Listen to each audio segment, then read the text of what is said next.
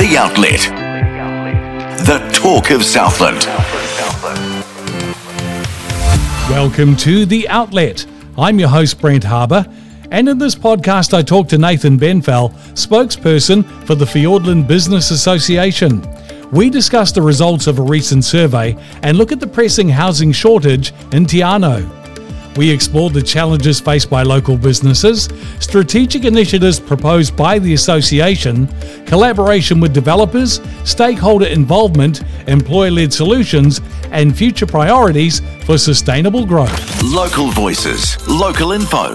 The Outlet. The talk of Southland. G'day, Nathan. Welcome to the Outlet podcast. G'day, Brent. Nice to catch up. Now, could you please talk about the specific challenges that local businesses in Te Anau are facing due to the housing shortage that were highlighted in the Fiordland Business Association survey you did? So we've known this problem's been around for a long time, and um, so we took the bull by the horns and decided to quantify the problem and put that into um, some get some hard data in behind it. And one of the alarming facts was we had a bit of detail that come back from the survey, and there were 71 respondents replied to the survey. 56% of them had said that they were looking between one to five staff for their their businesses, and they couldn't hire them because of accommodation. That magnified the problem more so than what I thought it might have been. It was a bit higher than uh, where I thought was. So, what we're seeing is we're seeing uh, owners of business working longer hours, spending less time with family, not taking days off. They're basically closing their business so that they have a day off and it gives their staff time off. So that's not sustainable long term for people to be able to do that. So hence why now we've known there's a problem. I think in the past we've focused on the problem, but maybe we haven't focused on the solution. So we wanted to try and flip that round now and let's try and focus on the solution rather than the problem. Yeah, so what strategic initiatives does the association propose to address the housing crisis and the impact on regional economic growth? Well, the regional uh, economic growth is quite relevant, uh, quite um, prudent there, just in that previous comment. You know, if we've got businesses out of 71 people, let's say there's 35 of them looking from one to five staff, that means that there's not PAYE tax going in there's less trading hours, which means less GST. So the impact is massive to our economy.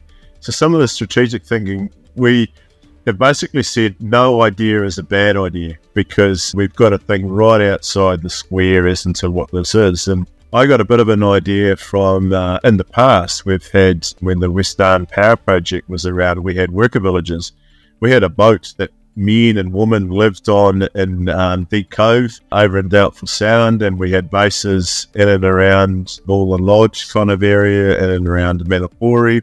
They were just for workers, and was like it worked in the past. Why can't it work in the modern day thing? So we started thinking around about how do we create an area with a lot of residential kind of housing available to workers to be able to do that um, and look at sort of the, the previous uh, thing from the past and try to take away some of the biggest capital costs in terms of the purchase of land. Is there people that are sitting on land? They don't necessarily want to sell it today, tomorrow, or next year, or in 10 years' time. They want a, maybe a bit more of a long term future.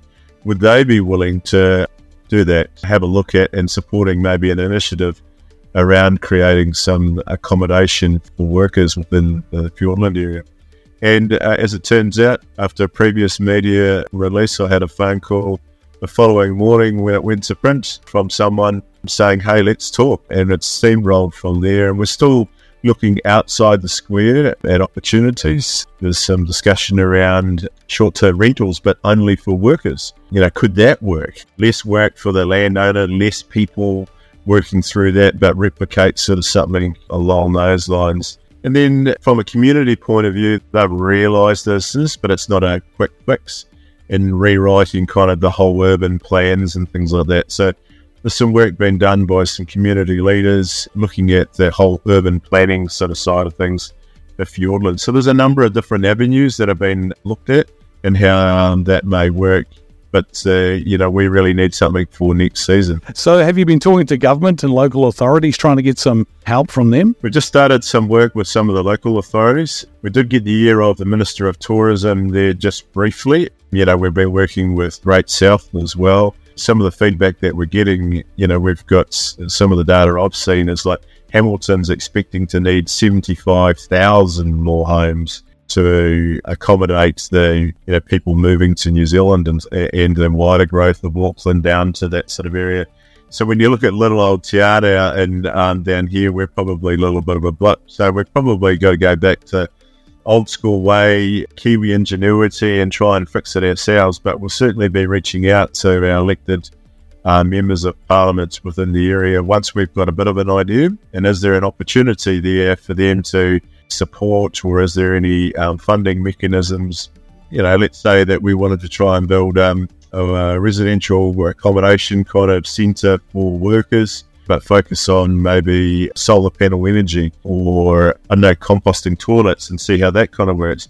But as I said before, there's no bad idea. We've just got to really think outside the square of that. So we'll be looking at all sorts of avenues from that one, maybe even locally. You know, some of the like the community trust in Southland is there mechanisms where they can support is there mechanisms within the social housing side of things that could support uh, taking one or two units available or something along those lines? So we'll be looking at all avenues. Now, you said someone had reached out. So, are developers reaching out? Are they keen to do something? We've had a call from one person, but obviously, Queenstown has its uh, issue over there, in the scale in Queenstown probably appeals to the bigger developer. But then I think, you know, land in Te or Fiordland is, is a heck of a lot cheaper than over there. So maybe if the proposal quantified out to something that was of better value to the investor, then um, that's an opportunity. Um, but we're hoping maybe with a little bit more you know, spreading our story far and wide that that may just pull someone out of the out of the woodwork that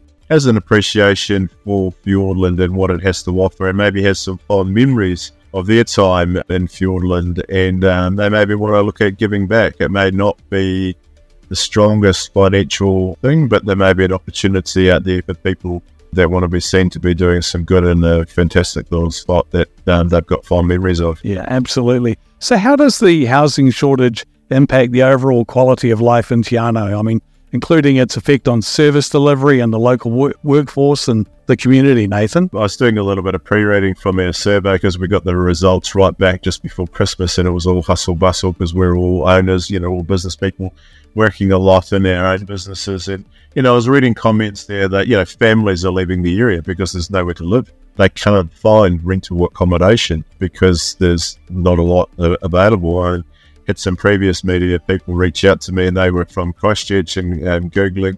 They could only find one form of rental kind of accommodation and that, that probably was gone by the time they closed the computer for the day.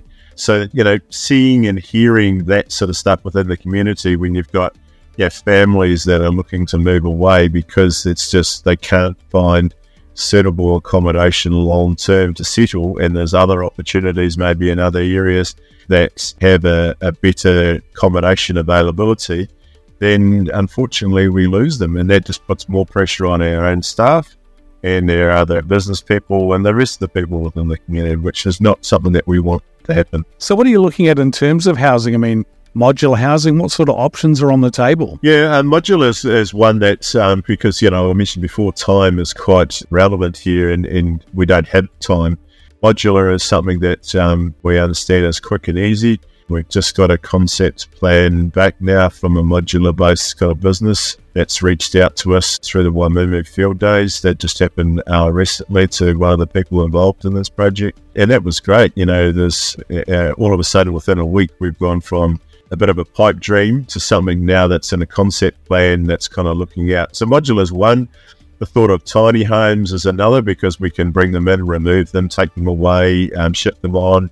Because ideally, if we have some better urban planning going forward, then and we give the ability, and it's quite evident through the survey, there seems to be a real need for high density kind of housing within the sort of um, area in certain parts. Now, that won't be for every part, but if we can find suitable land for that sort of stuff, then you know that's a, an opportunity. So hopefully, this will get made redundant in the future because private investors will be investing into such a thing. And it's refreshing to see some stuff like that happening in the Queenstown Lakes area. Obviously, there's a lot more scale over there, but there's some pretty big projects um, happening over there looking to accommodate, you know, 500. If I could get housing here for 50 odd people, I think through this, that'd be a massive step forward. Obviously, we want more, but we'll start small and see where we go from there. Looking ahead, what is the association's priorities? I mean, what are you really trying to get in the short term and the long term, really? So, um, short term is we would like to have some form of housing um, made available for workers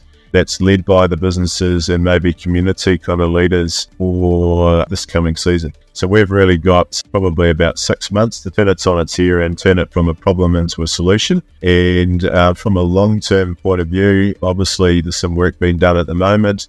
I've been involved in some of the consultation there representing the Fiordland Business Association and its uh, members um, around about, you know, how does our community look for the future? How do we make it more sustainable, both environmentally and from a business kind of angle?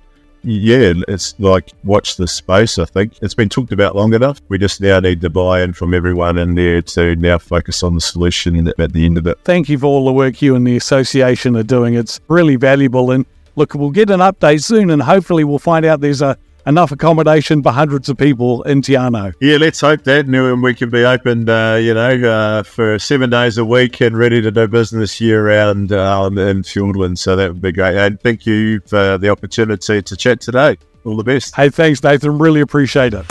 On Buzzsprout, Spotify, Apple, wherever you get your podcasts. The Outlet. The talk of Southland. Thanks for listening to The Outlet. The outlet is produced and published by the Southland app and supported with funding from the New Zealand Public Interest Journalism Fund. The outlet is available on the outlet button of your Southland app and wherever you get your podcasts.